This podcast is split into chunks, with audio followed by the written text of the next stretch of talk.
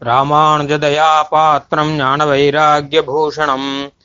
ஸ்ரீமத்வேங்கடநாதாரியம் வந்தே வேதாந்ததேசிகம்.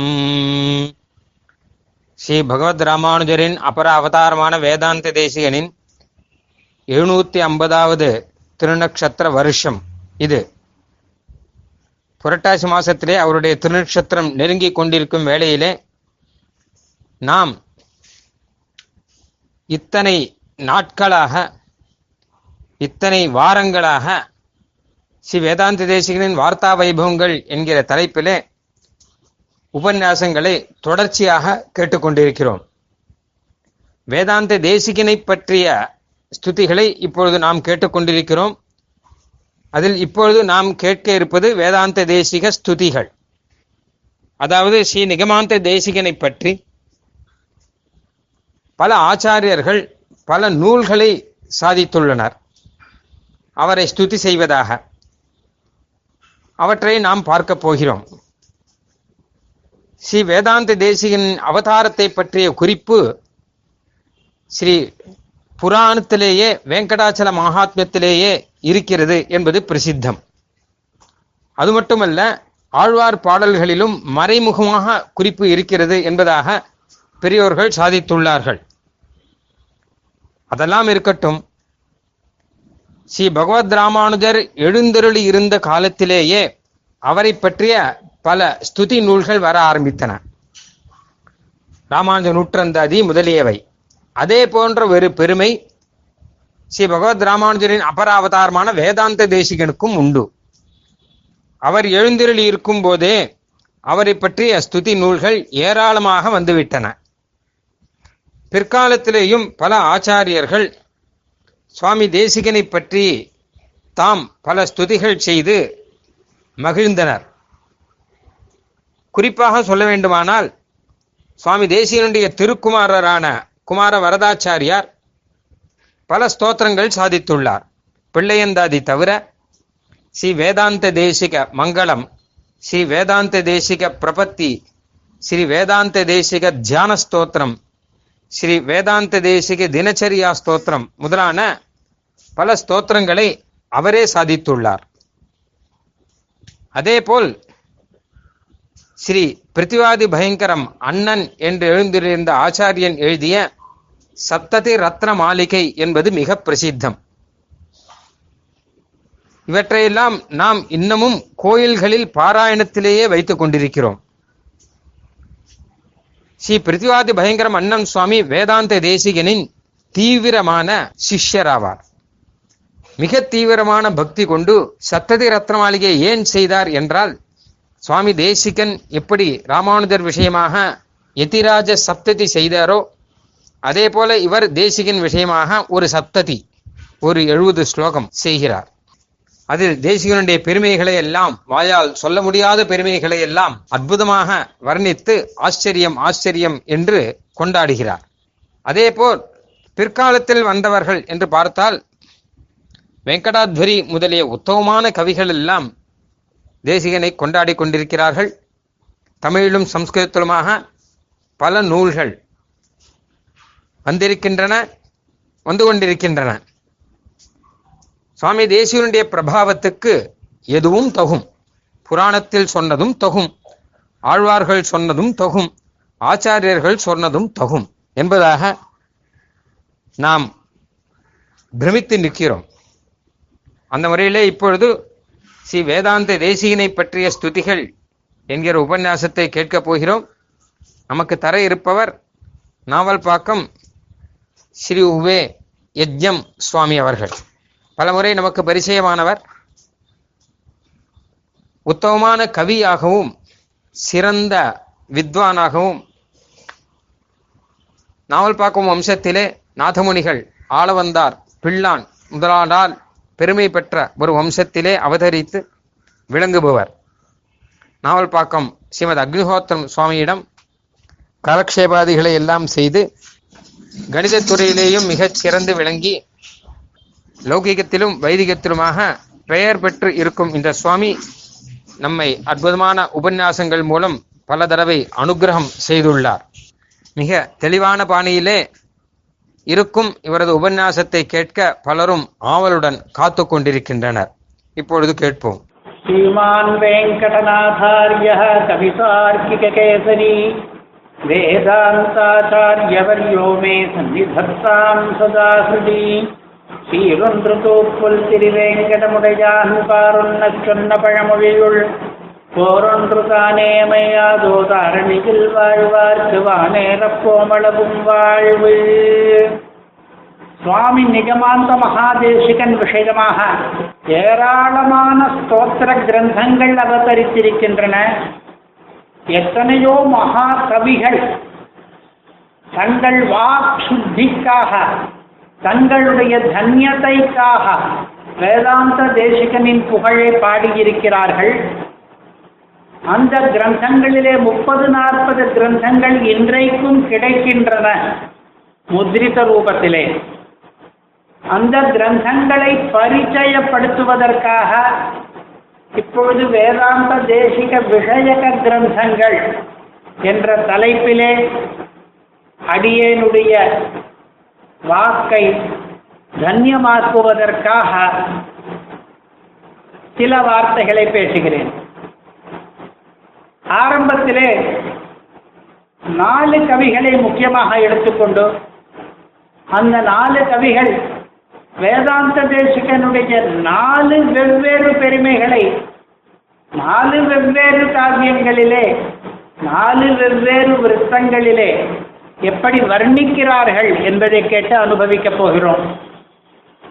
அவற்றுள் முதலாவது வேதாந்த தேசிகனுடைய அபாரமான சாஸ்திர ஞானம் என்கிறதை அனுபவிக்கிறது. ஆச்சாரிய பஞ்சாஷத் என்கிற கிரந்தம் ஐம்பதுக்கு மேற்பட்ட ஸ்லோகங்கள் கொண்ட இந்த ஸ்தோத்திர கிரந்தமானது அரசாணிபாலை அசோகாத்வரி கச்சிகிடாம்பி வெங்கடாத்வரி மகாகவியாலே அருளி செய்யப்பட்டது. மிகவும் போக்கியமான உத்தமமான கிரந்தமாகும். அதிலிருந்து ஒரு ஸ்லோகமும் அதன் அர்த்தமும் இப்பொழுது பார்ப்போம். ஆச்சாமீகர பூதரேந்திர சிகராதி आचापि लङ्कापुरहति आचार्यानखिलान् प्रणम्य शुभया। याचामि वाचानया। विवाचानया सुतर्कसरणौ तन्त्रे तथान्ते श्रुतेः। दृष्टः किं सदृगागमन्तगुरुणा। तथ्यं शते कथ्यताम् இந்த ஸ்லோகம் சார்தூல விக்கிரீடித்தம் என்கிற அழகான விருத்தத்திலே அமைந்த ஸ்லோகம் இதிலே சப்தானுப்பிராசம் வெளிப்படையாக தெரியும்படியாக சா என்கிற எழுத்து ஐந்து தடவை ஐந்து பதங்களுடைய இரண்டாவது எழுத்தாக வந்திருக்கிறது. ஆ சாமீகரா என்றும் பா சாபி என்றும் ஆச்சாரியான் என்றும் யா சாமி என்றும் வாச்சா என்றும். இவ்வளவு சொல் அழகோடு கூட அமைத்திருக்கிற இந்த ஸ்லோகத்தினுடைய அர்த்தத்தை புரிந்து கொண்டால் பொருள் அழகும் புரியும். அவர் கேட்கிறார் ஒரு கேள்வி. சாமீகர பூதரம் இருக்கிறதே மேருமலை அதிலே ஆரம்பித்து மேருமலை என்பது பொன்னாலே ஆன மலை அது வடகோடியிலே இருக்கிறது. அங்கே ஆரம்பித்து லங்காபுரம் இருக்கிறதே தென்கோடி அதுவரையில் இருக்கிற எல்லா ஆச்சாரியர்களையும் பிரணாமம் பண்ணிவிட்டு நான் என்னுடைய இந்த வாக்கினாலே ஒரு வேண்டுகோள் விடுக்கிறேன். ஒரு கேள்வி கேட்கிறேன். என்ன கேள்வி என்றால் கவிதா சாஸ்திரம் என்கிற அலங்கார சாஸ்திரம் சாகித்யம் என்பது தர்க்க சரணி என்கிற தர்க்க சாஸ்திரம் பிறகு மீமாம்சா சாஸ்திரம் அதன் பிறகு வேதாந்த சாஸ்திரம் என்று பல சாஸ்திரங்கள் இருக்கின்றனவே அவற்றில் ஒவ்வொன்றிலுமே வல்லவரான மகா பண்டிதரான ஆகமாந்த குரு இருக்கிறாரே வேதாந்த தேசிகன் அவருக்கு சமமாக வடகோடி மேருமலையிலிருந்து தென்கோடி லங்காபுரம் வரைக்கும் யாராவது ஒரு அறிவாளியை நீங்கள் பார்த்திருக்கிறீர்களா? சத்தியம் ஷபே. நான் சபதம் பண்ணி உண்மை என்கிறேன்.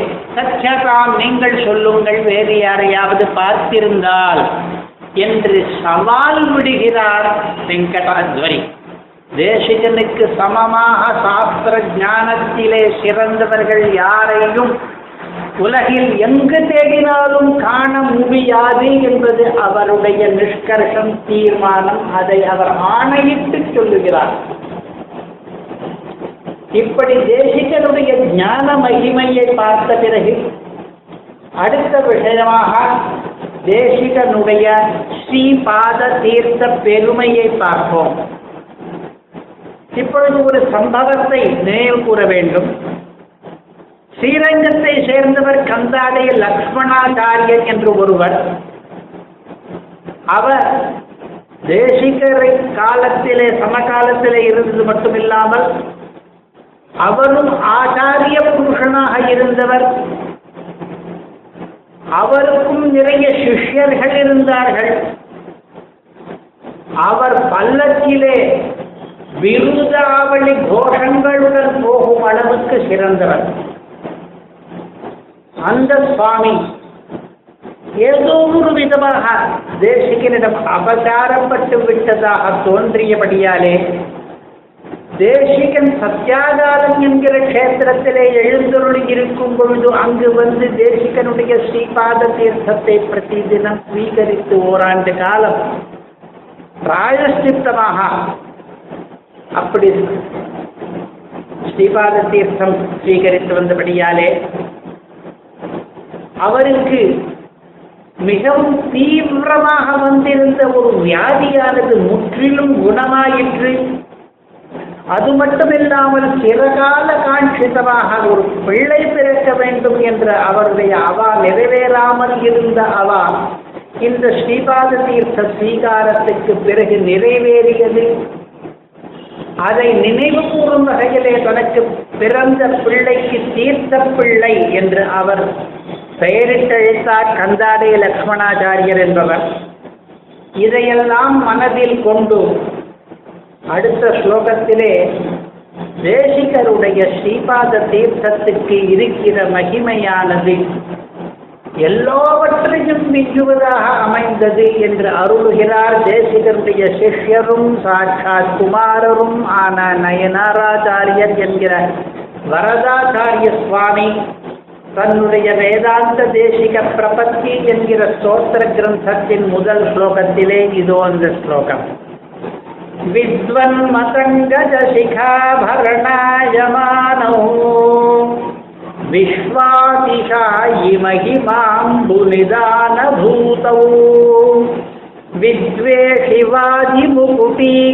विद्वेषिवादिमुकुटीकृतकुट्टनौतौ வேதாந்த வேதாந்தசூரிச்சரணோ சரணம் பிரபத்தியே இந்த பிரபத்தி என்கிற கிரந்தத்திலே ஒரு விசேஷம் என்னவென்றால் இருக்கிற பத்து ஸ்லோகம் ஒவ்வொன்றிலும் வேதாந்த சூரிச்சரணோ சரணம் பிரபத்தியே என்று நாலாம் பாதம் வரும். மற்ற மூணு பாதங்களும் பவ்வா விபி என்கிற அந்த ஆவணியிலிருந்தே ஆரம்பிக்கும். இதிலே வித்வதி என்றும் விஸ்வா என்றும் வித்வேகி என்றும் வி என்பதிலேயே ஆரம்பித்து மூன்று பதங்களை இட்டு மூன்று வரிகள் ஆரம்பிக்கின்றன இங்கே. முதல் வரியிலே நிறைய வித்வன்கள் எப்படி வித்வார்கள் வித்வான்கள் எப்படிப்பட்ட வித்வான்கள் என்றால் வித்வன் மதங்கஜர்கள் வித்வத் தல்லஜர்கள் வித்வத் சிரேஷ்டர்கள் அவர்கள் எல்லாம் தேசிகனை வந்து சேவித்து நிற்கிறார்கள். தேசிக சிஷியர்களிலே வித்வான்கள் அதிகம். அவர்களுடைய தலைக்கு இவருடைய திருவடிகள் ஆபரணங்கள் போல ஆகின்றன என்கிறார். இரண்டாவது வரிதான் பிரகிருதம் நமக்கு தேவையான வழி. விஸ்வ அதிசாயி எல்லாவற்றையும் விஞ்சுகிற அதிசயித்திருக்கிற மகிமை கொண்ட அம்பு ஜலம் ஸ்ரீபாத தீர்த்தம் அதற்கு காரணமான திருவடிகள் இந்த திருவடிகள் வேதாந்த தேசிகனுடையவை.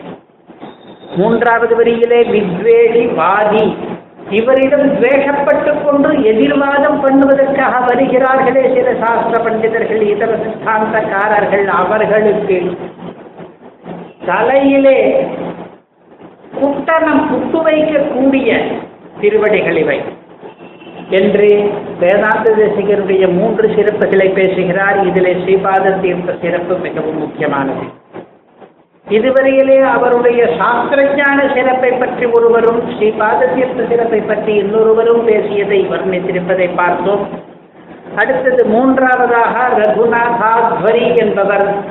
அரசாடிவாலை வெங்கடாதரி மகாகவிக்கும் தகப்பனாராயிருந்தவர் ஆச்சாரிய விம்சதி என்று ஒரு ஸ்தோத்திர கிரந்தம் எழுதியிருக்கிறார் வேதாந்த தேசிகன் விஷயமாக அதிலிருந்து ஒரு ஸ்லோகம் இந்த ஸ்லோகத்தினுடைய மைய கருத்து என்ன என்றால் வாதாகவம் இருக்கிறதே அதாவது வாத யுத்தம். அந்த வாத யுத்தத்திலே யுத்தங்களிலே மிகவும் வல்லவர் வேதாந்த தேசிகன் என்பவர் நமக்கெல்லாம் தெரியும். இதே மாதிரி ஒரு வாத யுத்தத்திலே நடந்த வாத விஷயங்களை வைத்துக் கொண்டுதான் சததூஷிணி என்கிற மகா கிரந்தம் அவதரித்திருக்கிறது என்று. இதே மாதிரி பல இடங்களிலே பிறரை வாதத்திலே வென்றிருக்கிறார் ஹயக்ரீவ கடாட்சம் கொண்டவரான வேதாந்த தேசிகர். அந்த வாதங்கள் எல்லாம் யுத்தங்கள் போலவே இருக்கும். எதிர்வாதிகள் எல்லாம் யானைகள் போல வருவார்கள். ஆனால் இவர் தர்க்க தர்க்கம் என்கிற அங்குஷம் என்கிற ஆயுதத்தை விட்டு வைத்துக் கொண்டு அந்த யானைகளுடைய மத்தகங்களிலே பாய்ச்சினாரானால் அவை பிளவுபட்ட அந்த மத்தகங்களிலிருந்து உயர்ந்த யானைகளின் மத்தகங்களிலிருந்து மணி மாலைகள் தெரிப்பது போல ரத்தனங்கள் எல்லாம் தெரிக்கும் அந்த ரத்தனங்களை கொண்டு ஒரு ஹாரம் என்கிற திருவாபரணத்தை பண்ணி இந்த சுவாமி தேசிகராகவர் தன்னுடைய பிராச்சாரியனுக்கு பிராச்சாரியனான எதிராஜரான ஸ்ரீபாஷ்யகாரரான பகவத் ராமானுஜருடைய ஸ்ரீ சூக்தி என்கிற ஒரு பெண் அழகி இருக்கிறாளே சுந்தரி அந்த சுந்தரிக்கு திருவாபரணத்தை சமர்ப்பித்து விடுவாராம். அந்த சுந்தரிக்கு இவர் சமர்ப்பிக்கிற திருவாபரணத்துக்கான ரத்தனங்கள் எல்லாம் இவரோடு போரிடுவதற்காக வாத போரிடுவதற்காக வந்திருக்கிற வித்வத் சிரேஷ்டர்கள் இதர சித்தாந்திகள் ஆகிற யானைகளுடைய மத்தகங்களில் இருந்து பிளந்து கொண்டிருந்தவை என்று சொல்கிறார் இந்த ஸ்லோகத்திலே ஸ்லோகமிகோ ஸ்புரதுரு தர்க்க கர்க்கசனகாங்குஷசந்தலித प्रतिकथके भकुम्भविगलन् महिमालिकया यतिपति भारती सुदृगुरोरुभकुम्भतटीम् जगति விபூஷயன் விஜயதே கவிசிம்மகுரு என்று இந்த ஸ்லோகத்திலே முதல் இரண்டு வரிகள் மொத்தம் சேர்த்து ஒரே பதம் சமஸ்த பதமாக இருக்கிறது அந்த பதத்திலே இருக்க கர்த்தா கும்பா முதலிய உரப்பெழுத்துகள் நிறைய வந்திருக்கின்றன யுத்தம் நடப்பது போலவே இருக்கிறது இந்த ஸ்லோகத்தை வாசித்தால் மகாகவிகள் அப்படித்தான் எழுதுவார்கள். எதை பற்றி பேசுகிறார்களோ அதுக்கேற்ற அனுரூபமான பதங்களை இடுவார்கள். புறதுரு தர்க்க கர்க்கஷ நகாங்குஷ சந்தலித இந்த தேசிக ஸ்ரீ சூக்திகளிலே குறிப்பாக வாத கிரந்தங்களிலே குறிக்கும் மின்னும் பழிச்சுடும் பெரிசாக இருக்கும் தர்க்கம் என்பது. அதனாலே கற்கசனாக சுரசுரப்பாக இருக்கும். ஒவ்வொன்றும் ஒரு ஆயுதம் பாய்வது போல எதிரி மீது பாயும். யானையினுடைய கும்பத்திலே அங்குசத்தை போடுவது போலே அந்த தர்க்கவாதத்தை இட்டு சந்தலித்த பிளந்து எடுத்து விடுவார் அவர். எதை பிளப்பார் என்றால் பிரதிகர்த்தகர்கள் இருக்கிறார்களே எதிர்வாதிகள். அந்த யா அந்த வாதிகளான யானைகளுடைய கும்பங்களை மத்தகங்களை பிளந்து அதிலிருந்து சிதறடிப்பார் மணிமாலை அந்த ரத்தனங்களை கொண்டு மாலை பண்ணி யதிபதி பாரதி சுகிருக்கு அவளுடைய திருமார்பிலே சமர்ப்பிப்பார் விபூஷணமாக அப்படிப்பட்ட கவிதார்த்திக சிம்மர் என்கிற ஆச்சாரியர் விஜயம் அடைகிறார் என்று சொல்லி ஸ்லோகத்தை முடிக்கிறார். நர்தடகம் என்ற புது விருத்தத்திலே. இதுவரையில் தேசிகனுடைய மூன்று சிறப்புகளை மூன்று கவிகள் வர்ணித்த விதத்தை பார்த்தோம். இப்பொழுது நாலாவதாக தேசிகருக்கு வேதாந்தாச்சாரியன் என்ற விருதம் கிடைத்த சிறப்பு.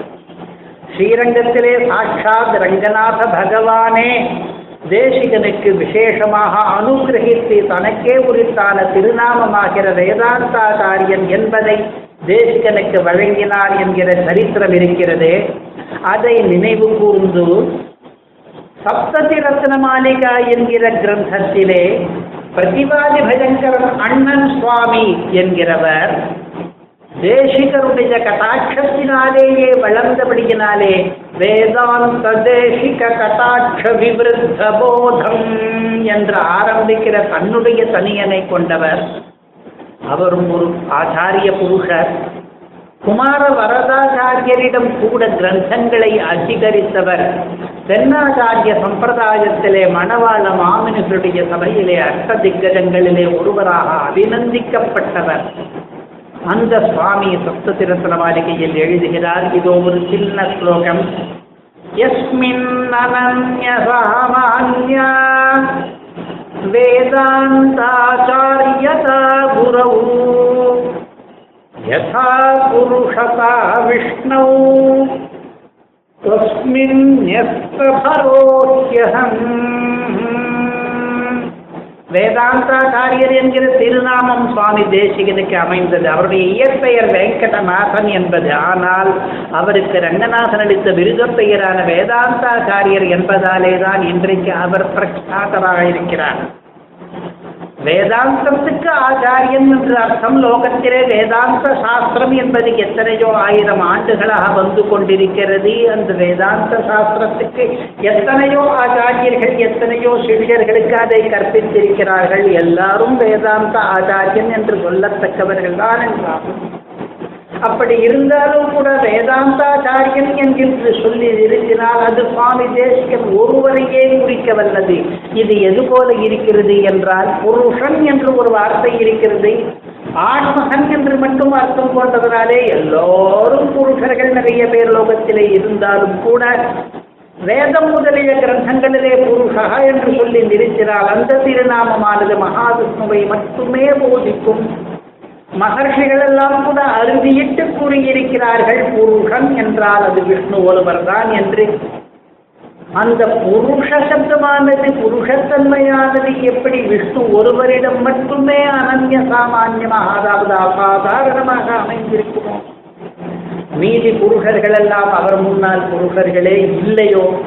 அதே போல இந்த வேதாந்தாச்சாரியர் என்கிற திருப்பெயரானது சுவாமி தேசிகனுக்கு மட்டுமே பொருந்துவது அவர் முன்னிலையிலே மற்ற வேதாந்த ஆச்சாரியர்கள் எல்லாம் வேதாந்த ஆச்சாரியர்களாகவே சொல்லிக் கொள்ள முடியாது. அப்படி அசாதாரண பெயராக வேதாந்தாச்சாரியன் என்பதை பெற்றிருக்கிறார் இவர். அந்த உயர்ந்த ஆச்சாரியனிடத்திலே நான் என்னுடைய பரத்தை நியாகம் பண்ணிவிட்டேன் என்னுடைய சுமையை சமர்ப்பித்து விட்டேன் அதனாலே நான் நிம்மதியாக இருக்கிறேன். என்கிறார் பிரதிவாதி பீகர குரு. இதுவரையிலே நாலு மகாகவிகள் நாலு பெரிய கிரந்தங்களிலே சோஸ்திர கிரந்தங்களிலே நாலு வெவ்வேறு விருத்தங்களிலே நாலு வெவ்வேறு திருப்புணங்களை அனுபவிப்பதன் மூலம் வேதாந்தாச்சாரியரை சொத்திருக்கிறார்கள் என்பதை கேட்டோம். அது எந்த நாள் என்பதை இப்பொழுது சுருக்கமாக ஒரு தடவை பார்த்து விடுவோம்.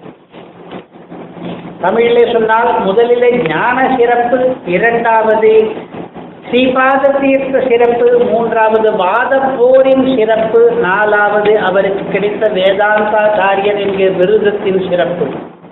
இந்த சிறப்புகளை நினைவிருக்கும்படியாக இந்த மாதிரியும் சொல்லலாம். போதாதிச போதம் என்றால் ஞானம். போதாதிசய தருமையை வாதாகதத்தில் திறமையை பாதாம்பு தரும் பெருமையை வேதாந்தாரிய மகிமையை என்று நாலு சிறப்புகளை சுவாமி தேசிகனிடம் அனுபவித்ததை நாலு மகாகவிகள் ரசித்ததை நாம் இப்பொழுது புரிந்து கொண்டோம். வைணவர்களாகிய நமக்கு வடமொழி தென்மொழி அதாவது சம்ஸ்கிருதம் தமிழ் இரண்டுமே மிக முக்கியமானவை. இரண்டிலேயும் இருக்கிற வேதத்தை வேத நிர்ணயத்தை வேத முடிவை நாம் பாராட்டுவதாலே உபய வேதாந்திகள் என்று ஸ்ரீ வைஷ்ணவர்களுக்கு பெயர். சுவாமி தேசிகன் வடமொழியிலே நிறைய கிரந்தங்களை அருளி செய்திருப்பது போலே தமிழிலும் நிறைய செய்யுள்களை எழுதியிருக்கிறார். அவற்றுள் கிடைத்தவற்றை தொகுத்து தேசிக பிரபந்தம் என்ற பெயரிட்டு நாம் இன்றளவும் அதில் உள்ள பாசுரங்களை திருக்கோவில்களிலே அனுசந்தித்து வருகிறோம். இதே போல சுவாமி தேசிகனை பற்றி பிறர் எழுதிய துதி நூல்களிலும் சம்ஸ்கிருதத்திலே ஏராளமான கிரந்தங்கள் இருப்பது போல தமிழிலும் நிறைய உண்டு. அவற்றிலே சிலவற்றை இப்பொழுது பரிச்சயம் பண்ணிக்கொள்வோம். முதலிலே தேசிக நூற்றந்தாதி என்று ஒன்று எப்படி ராமானுஜருக்கு ராமானுஜ நூற்றந்தாதி ஏற்பட்டதோ அதுபோல தேசிக ஸ்துதி ரூபமாக தேசிக நூற்றந்தாதி என்ற ஒன்றை அருளி செய்திருக்கிறார் கந்தாடை மன்னப்பங்கார் என்பவர். நூற்றந்தாதி என்றால் நூறு பாசுரங்கள் இருக்கும். ஒரு பாசுரம் எந்த பதத்திலே முடிகிறதோ அதை அதே பதத்திலே அடுத்த பாசுரம் ஆரம்பிக்கும். இதோ ஒரு மாதிரிக்கான பாசுரம். அறிவரோ ஆழ்வார் அருமறையின் சீரை நெறிதான் நினைந்திடவல்லாரோ. சிறியராய் வேதமுடி தேசிகன் தன் வீருடைய நற்கலைகள் ஓதி உணராதவர். இந்த பாசுரத்தின் மைய கருத்து என்ன என்றால் ஆழ்வார் நம்மாழ்வார் அருள் செய்திருக்கிறாரே அருமறை தமிழ்மறை திருவாய்மொழி என்று அதனுடைய சீரை சிறப்பை அறிவதற்கும் அதில் கூறிய நெறியை நினைப்பதற்கும் எல்லாராலும் எளிதாக பண்ணிவிட முடியாது. அதில் வெற்றி பெற வேண்டுமானால் வேதாந்த தேசிகருடைய கிரந்தங்களை ஓதி உணர வேண்டும். அப்படி தேசிக சூக்திகளை உணர்ந்தவர்கள் மட்டுமே ஆழ்வார் அருமறையின் சீரை நன்றாக புரிந்து கொள்ள முடியும். அப்படி தேசிகனுடைய வீருடைய நற்கலைகளை ஓதி உணராதவர்கள் ஆழ்வார் அனுமரையின் சீரை அறிவரோ அறிய மாட்டார். நெறிதான் நினைந்திட வல்லாரோ? சரணாகதி என்கிற நெறி இருக்கிறதே வைதிக தர்மம் அதை நினைக்கவும் சாமர்த்தியம் வராதவர்களுக்கு அதனாலே தேசிக சூக்தி பரிச்சயம் மிகவும் முக்கியம். இதில் தெரிவித்த தேசிக குணம் எது என்றால் ஆழ்வார் திவ்ய பிரபந்தத்தில் நமக்கு ஈடுபாடு ஏற்படும்படியான கிரந்தங்களை எழுதினவர் என்பது. அடுத்து இன்னும் ஒரு தேசிக விஷயமான தமிழ் துதி நூல் வயலூர் மன்னப்பையங்கார் என்பவர் எழுதின முப்பத்தாறு பாடல்கள் கொண்ட தேசிகன் சந்த விருத்தம் என்கிற நூல். நமக்கெல்லாம் திருமழிசை ஆழ்வார் எழுதிய திருச்சந்த விருத்தம் என்பது மிகவும் நன்றாக தெரியும்.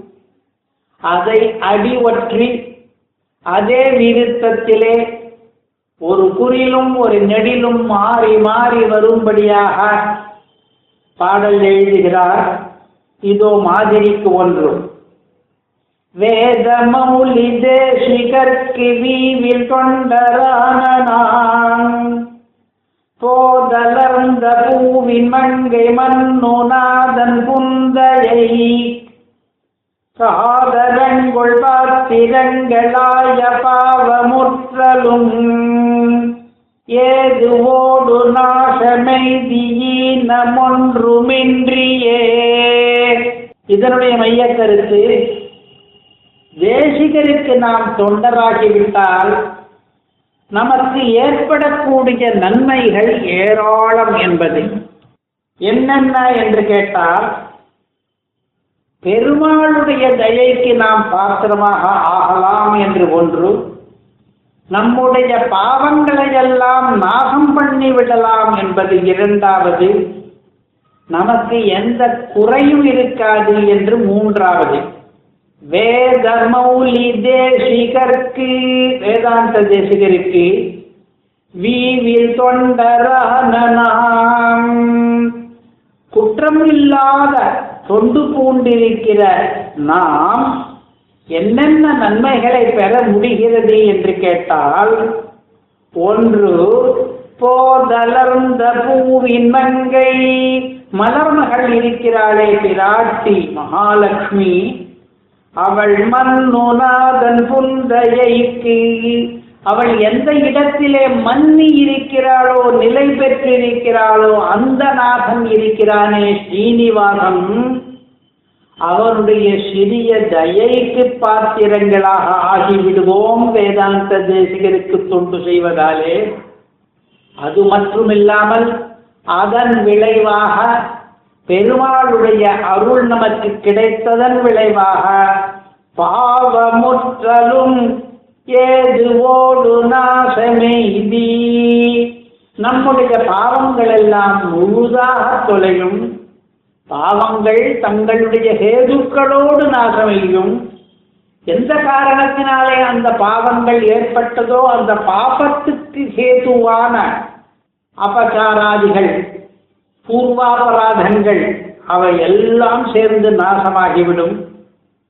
ஈனமொன்றுமின்றியே நமக்கு எந்த விதமான அபகர்ஷமும் தாழ்வும் ஏற்படாது. இவ்வளவு நன்மைகள் உண்டாகும் தேசிகருக்கு நாம் தொண்டு புரிந்தார் என்று எழுதுகிறார் வயலூர் மன்னப்பையங்கார் என்பவர் இதிலே தேசிகனுடைய எந்த குணம் நமக்கு தெரிய வருகிறது என்றால் அவர் தொண்டர்களுக்கு அருள் புரிபவர் என்ற குணம் தெரிகிறது. மற்றொரு கிரந்தம் மதுரகவி ஸ்ரீனிவாச ஐயங்கார் என்று ஒரு நூற்றாண்டுக்கு முன் வாழ்ந்தவர் பாதுகை ஆயிரம் ராமாயண வெண்பா முதலிய ஏராளமான தமிழ் பாடல்களை வேதமாக இயற்றிய ஆசு கவியானவர் மதுர கவியும் கூட அவர் தேசிகர் விஷயமாக வேதாந்த தேசிகன் அடைக்கல பத்து என்று ஒரு சிறிய நூலை எழுதியிருக்கிறார். அதிலே இருக்கிற பத்து பாசுரங்கள் ஒவ்வொன்றுமே உந்தாளு கடைத்தலமே என்று முடிகிறது. அதிலே முதல் பாசுரத்தை இப்பொழுது கேட்போம். எழுத்தாதி விண்ணவர் கெட்டா பரமனிணையடியை வழுத்தார்வம் கொண்டருள் வேதாந்த தேசிகா மண்ணிடை பழுத்தாரும் ஞானவரோதயனே அருள் பாலித்தனை அழுத்தாதனலிடை காப்பாய் புன்தாழுக்கடைக்கலமே தேசிகனிடம் நாம் என்ன பிரார்த்திக்கலாம் என்று கேட்டால் பரமனுடைய இணையடியை நீ எனக்கு கிடைக்கும்படி அருள் புரி என்று பிரார்த்திக்கலாம். என்னை நெருப்பிலே அழுத்தாமல் காக்க வேண்டும் என்று பா- பிரார்த்திக்கலாம். அவரை எப்படி கூப்பிடலாம் என்றால் வேதாந்த தேசிகா என்று கூப்பிடலாம் ஞான வரோதயனே என்று கூப்பிடலாம். பரமனுடைய இணை அடியை அளிப்பதாவது பெருமாளுடைய திருவடியை நாம் சேரும்படி பண்ணுவதாவது இந்த லோகத்திலே பகவானுக்கு கைங்கரியம் பண்ணும்படியான பாக்கியத்தை அளிப்பதும் பிறகு இறுதியிலே பகவத் ஸ்ரீபாத கைங்கரியமே சாம்ராஜ்யமாக கொண்ட மோட்சம் என்பதை அருளுவதும் சேரும். அவன் எழுத்தாரி அகார வாக்கியம் அவன் விண்ணவர்க்கு எட்டாதவன். தேவதைகளுக்கு கூட மிக தூரத்தில் இருப்பவன். அப்படிப்பட்ட பரமன் இருக்கிறானே. அவனுடைய திருவடியை எனக்கு அருள்வாயாக வேதாந்த தேசிகனே.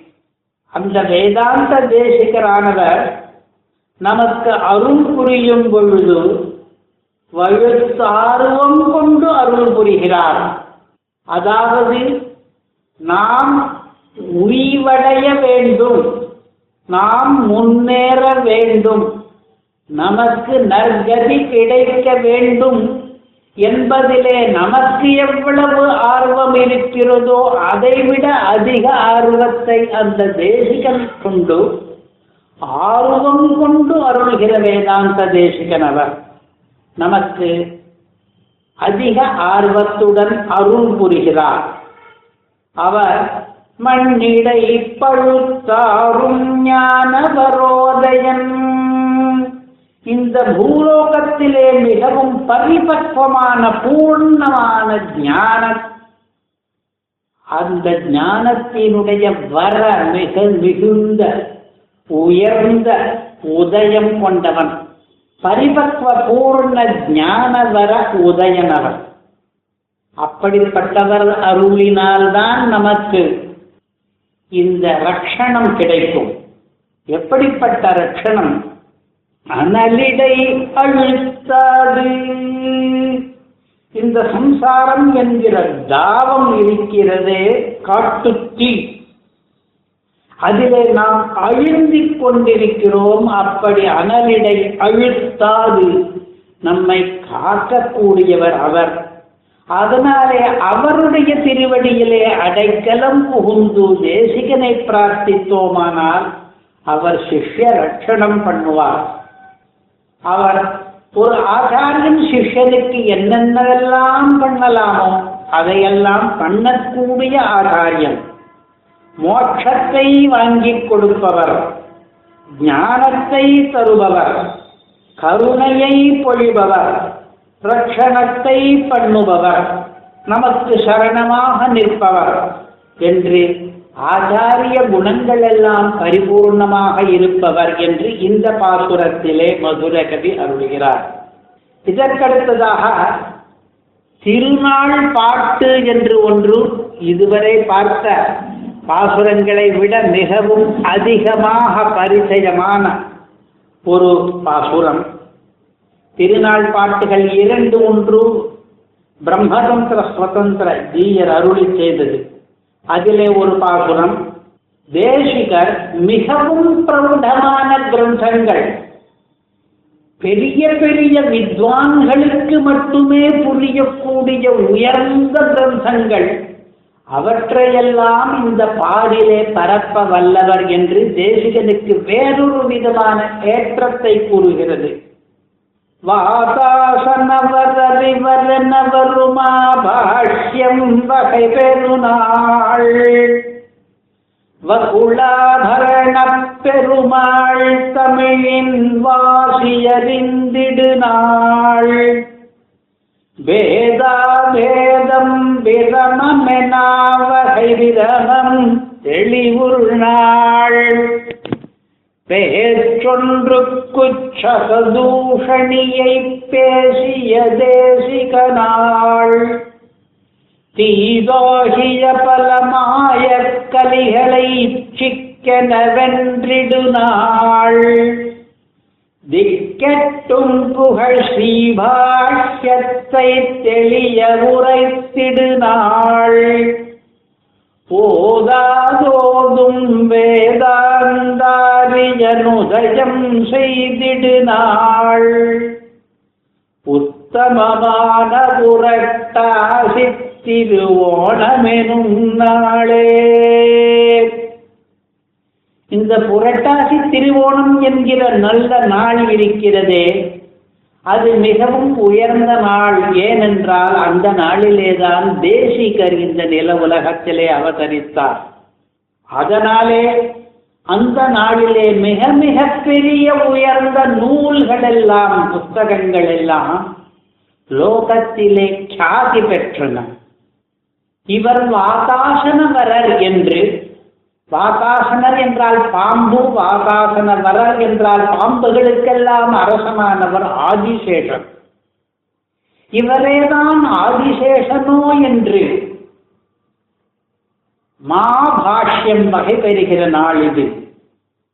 தேசிகராலே அவரேதான் ஆதிசேஷரோ என்னும்படியாக மாபாஷ்யமானது வகை பெற்றது. இங்கு சொன்ன மா பாஷ்யம் என்பது மகாபாஷ்யம் என்கிற வியாக்கரண கிரந்தம் என்று வைத்துக் கொள்ளலாம். அந்த வியாக்கரண கிரந்தத்தை இயற்றியவர் பதஞ்சலி முனிவர். அந்த பதஞ்சலி ஆதிசேஷனுடைய அவதாரமானவர்.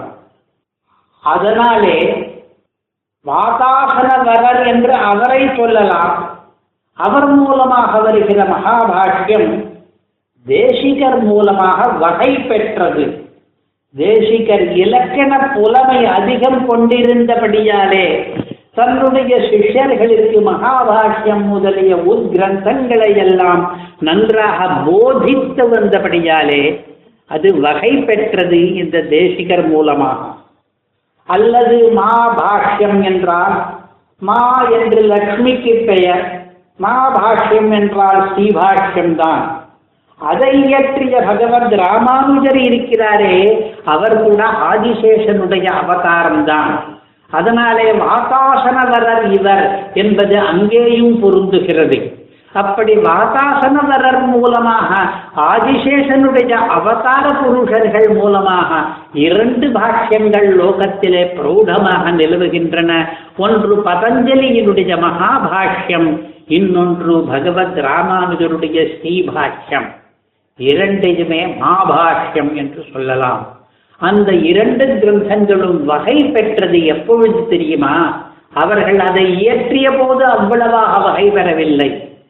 சுவாமி வேதாந்த தேசிகன் கண்டாவதாரமாக நிலவுகளைய அவதரித்து அந்த இரண்டு கிரந்தங்களையும் ஏராளமான சிஷ்யர்களுக்கு கற்றுக் கொடுத்த பொழுது மகாபாஷ்யமும் ஸ்ரீபாஷ்யமும் வகை பெற்றன. அதனாலே வாதாசனவர் அறிவர் நவருமா பாஷ்யம் வகை பெருநாள் என்று இந்த புரட்டாசி திருவோண நாளுக்கு ஒரு சிறப்பு ஏற்பட்டது.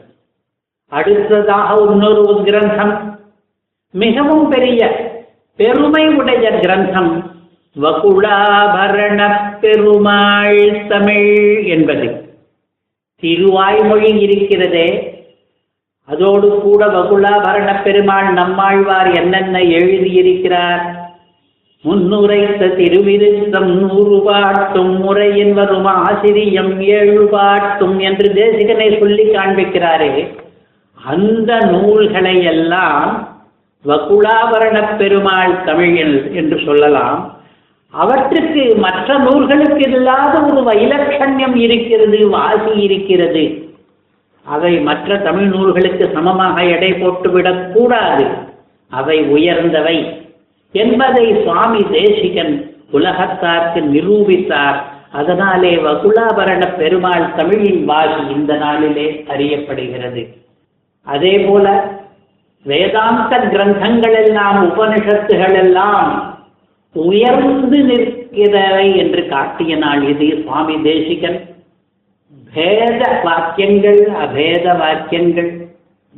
இவற்றில் குழம்பி போய் பிரம்மமும் ஜீவனும் அதாவது பரமாத்மாவும் ஜீவாத்மாவும் வெவ்வேறானவர்கள் என்று பேதமும் ஒன்றே ஆனவர்கள் என்று அபேதமும் இரண்டும் சேர்ந்தே இருக்கலாம் என்கிற பேதாபேதமும் சொல்லி வேதாந்திகள் எல்லாம் குட்டையை குழப்பிக் கொண்டிருந்த காலத்திலே அதனாலே ஏற்பட்ட பிரமம் இருக்கிறதே மருள் இதிலே பிரமம் என்கிற சொல்லை வடமொழியிலே பிரம்மா என்ற சொல்லாகவும் பிரம என்ற சொல்லாகவும் இரண்டு வெவ்வேறு சொற்களாக வடமொழியில் இருப்பவற்றை தமிழில் இரண்டையுமே பிரமம் என்று சொல்வதனாலே ஒரு வேடிக்கையை ஏற்படுத்தி இருக்கிறார் பிரமம் என்னாதவே பிரமம் என்று. அந்த மருள் தெளிந்து போகிறது வேதாந்த தேசிகராலே. ஒரு பேச்சு பேசினானால் எதிர்வாதியானவன் அதற்கு நூறு மடங்காக அதிலே குற்றம் கண்டு சததூஷணி என்கிற கிரந்தத்தை எழுதினார் தேசிகர். பேச்சொன்றுக்கு சததூஷணியை பேசிய தேசிகனாள் அது மிகவும் பிரௌடமான கிரந்தம். இதற்கு முன் சொன்ன கிரந்தங்கள் எல்லாம் பதஞ்சலி பகவத் ராமானுஜர் பகுலாபரணரான நம்மாழ்வார் உபனிஷத்துகள் என்று பிறர் எழுதியவை. இப்பொழுது சொன்ன உத்கிரந்தம் சததூஷணி என்பது சுவாமி தேசிகனே எழுதியருளிய கிரந்தம். இந்த மாதிரியாக நிறைய உத் கிரந்தங்கள் அதாவது பிரௌட கிரந்தங்கள் உயரிய கிரந்தங்கள் கொஞ்சத்திலே புரியாத பெரிய கிரந்தங்கள் இவையெல்லாம் சுவாமி தேசிகன் இந்த நிலவுலகத்திலே அவதரித்த பிறகு மிகவும் நன்றாக விளங்குகின்றன இவ்வாறு திருநாள் பாட்டில் தேசிகனை கொண்டாடுகிறார் பிரம்மதந்திர ஸ்வதந்திர என்கிறவர். மொத்த மீதி உள்ள வரிகளை பார்க்காமல் அடுத்த நூலுக்கு போவோம். தேசிகருடைய குமாரரான சாட்சாத் புத்திரரான வரதாச்சாரியர் என்கிற நைனாராச்சாரியர் அருளி செய்த பிள்ளை அந்தாதி என்கிற நூலிலிருந்து ஒரு பாசுரம். தேசிகனை நாம் ஆசிரயித்தோமானால் நமக்கு கூட தேசிகனுக்கு இருக்கிற நல்ல குணங்கள் எல்லாம் ஒட்டி கொண்டு விடும் என்னென்ன நல்ல குணங்கள் என்றால் அடுக்குகிறார் அவர் வணக்கமொழுக்கம் வழக்கமொழுக்கமிரக்கம் சேரும். வணக்கம் ஒடுக்கம் வழக்கம் ஒழுக்கம் இரக்கம் என்ற ஐந்து நல்ல குணங்கள் நமக்கு சேர்ந்துவிடும் அது மட்டுமல்ல தீய குணங்கள் எல்லாம் அகன்றுவிடும். எந்த தீய குணங்கள் அகன்றுவிடும் என்று கேட்டால் இணக்கம் அழுக்கும் இழுக்குமிகந்து நிற்கும். இணக்கம் உறக்கம் இழுக்கு அழுக்கு. இதெல்லாம் உறக்கம் என்பது நிதிரை இணக்கம் என்பது ஆசக்தி சங்கம் ஓட்டுதல் ஆசை. இழுக்கு என்பது குற்றம் அழுக்கு என்பது மலம் மாசு. இது எல்லாம் நமக்கு இல்லாமல் போகும். வணக்கம் என்பது நம்ரபாவம் பணிவு. ஒடுக்கம் என்பது குன்றிய தன்மை நைத்தியம் வழக்கம் என்பது சம்பிரதாயமாக ஓராண் வழியாக வருவது. ஒழுக்கம் என்பது ஆசாரம் என்பது. இரக்கம் என்பது பரிவு.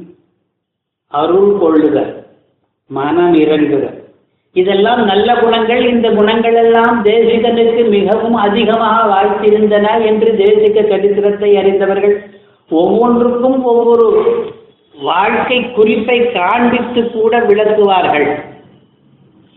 அப்படி தேசிகனுக்கு இருக்கிற பண்புகள் எல்லாம் அந்த தேசிகனை சிந்தை செய்கிறவர்களுக்கும் வந்து சேருமா? வணக்கமொடுக்கம் வழக்கமொழுக்கமிரக்கம் சேரும் இணக்கமுறக்கமிழுக்குமழுக்குமிகந்து நிற்கும். யாருக்கு இப்படி வரும் என்றால் வேதாந்த தேசிகனே நமக்கு அரண் பாதுகாவல் என்று தீர்மானித்து அவரை சரணடைகிறார்களே அவர்களுக்கெல்லாம் இந்த மாதிரியாகும். எப்படிப்பட்ட வேதாந்த தேசிகன் என்றால் இதே மாதிரி நிறைய நற்பண்புகள் எல்லாம் நிறைந்திருந்தாரே பகவத் ராமானுஜர் என்று ஒருவர். அவருடைய குணங்களை எதிராக சப்தத்தை முதலிய கிரந்தங்களிலே பாடுகிறார்களே இந்த குணக்குலம் என்பது ஒருவரிடமிருந்து ஒருவருக்கு ஒருவரிடமிருந்து ஒருவருக்கு என்று வழி வழியாக வருகிறது போலும் ராமானுஜருக்கு இருந்த குணக்குலங்கள் எல்லாம் ராமானுஜருடைய புகழை பாடின தேசிகருக்கு வந்து சேர்ந்தன. அந்த தேசிகருடைய குணக்குலம் எல்லாம் நமக்கும் வரும். நாம் தேசிகனே அரண் என்று அடைந்து விட்டோமானால். குணக்குலமோங்குமி ராமானுஷன் குணங்கூறும் தூப்புல் அணுக்கனை பிள்ளைதனை அரணாக அடைபவர்க்கே. இப்படி தூப்புல் அடுக்கன் இருக்கிறாரே பிள்ளை அதாவது தூப்பு பிள்ளை என்பவர் அவரை அரணாக நம்முடைய பாதுகாவலாக அடைகிற நமக்கெல்லாம் இந்த நல்ல குணங்கள் எல்லாம் வருவதற்கான வாய்ப்புகள் இருக்கின்றன. அதனால் அவரை நாம் சரணடைவோமாக. என்கிறார் பிள்ளையந்தாதியிலே குமாரவரதாச்சாரியர். இதுவரை நாம் சில தமிழ் நூல்களிலே தேசிகருடைய ஸ்துதி எப்படி இருக்கிறது என்று பார்த்தோம். தேசிக நூற்றந்தாதியிலே மதுரகவி ஸ்ரீனிவாச ஐயங்கார் எழுதின தே வேதாந்த தேசிகன் அடைக்கலப்பத்து என்கிற நூலிலே வயலூர் மன்னப்ப ஐயங்கார் இயற்றிய தேசிகன் திருச்சந்த விருத்தம் என்னும் நூலிலே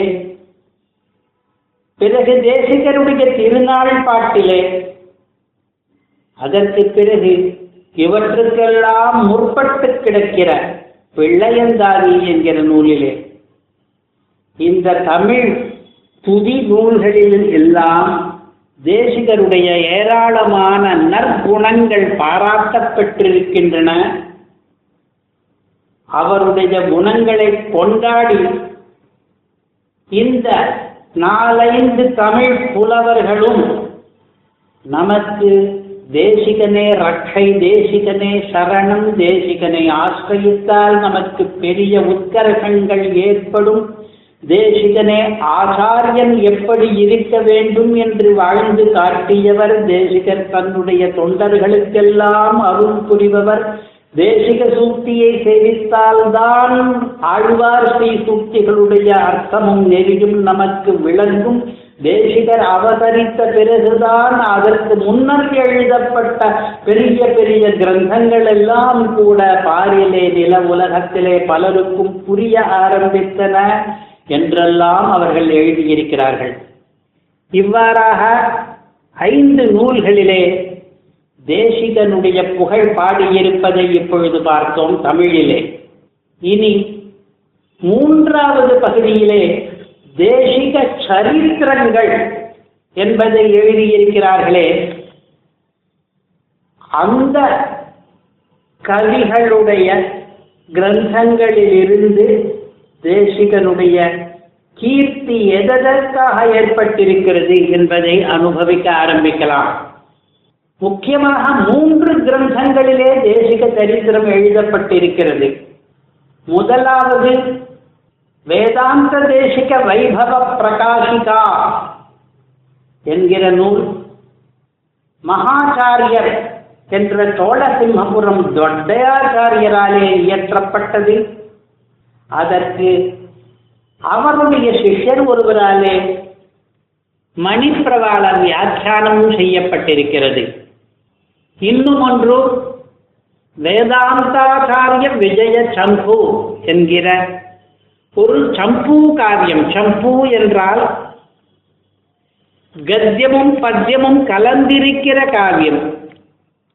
கௌஷிக கவிதார்க்கிக சிம்மம் என்கிற ஒரு மகாகவியானவர். எப்படியானால் விஸ்வகுணாதர்சம் ராமானுஜ சம்பு முதலிய கிரந்தங்கள் எல்லாம் புகழ்பெற்று பிரக்யாதமாக இருக்கின்றனவோ அவற்றுக்கு ஈடாக ஆச்சாரிய சம்பு என்கிற இந்த காவியத்தை இயற்றியிருக்கிறார். இதிலே இருநூறுக்கும் மேற்பட்ட ஸ்லோகங்களும் மிகவும் அழகான கத்தியங்களும் சேர்ந்திருக்கின்றன. இந்த நூலிலேயும் தேசிகருடைய ஜீவித சரித்திரம் அழகாக வர்ணிக்கப்பட்டிருக்கிறது. மூன்றாவதாக சுமார் நூற்றி இருபது வருஷங்களுக்கு முன்னே மன்னார்குடி கோபாலாச்சாரிய சுவாமி என்கிற ஒரு தேசிக பக்தர் ஆச்சாரிய சப்தசதி என்கிற பெயரிலே எழுநூறு ஸ்லோகங்களிலே எல்லாம் ஆரியாவிருத்தத்திலேயே அமையும்படியாக தேசிகருடைய ஜீவன சரித்திரத்தை அழகாக பாடியிருக்கிறார். இவ்வாறாக மூன்று சம்ஸ்கிருத நூல்கள். ஒன்று வைபவ பிரகாஷிகா என்பது இன்னொன்று ஆச்சாரிய விஜய சம்பு என்பது மூன்றாவது ஆச்சாரிய சப்தசதி என்பது.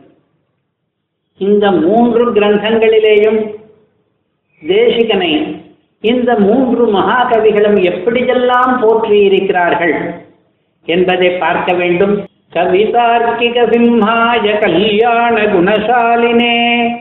ஸ்ரீமதே नमः வேதாந்த குரவே இதுவரை ஸ்ரீ தேசிக ஸ்துதிகள் என்கிற தலைப்பிலே வேதாந்த தேசியனை பற்றிய ஸ்துதி நூல்களை நாம் சில குறிப்புகளுடன் பார்த்தோம். இனி அடுத்த வாரம் தேசியனை பற்றிய அடுத்த தகவல்களுடன் சந்திப்போம்.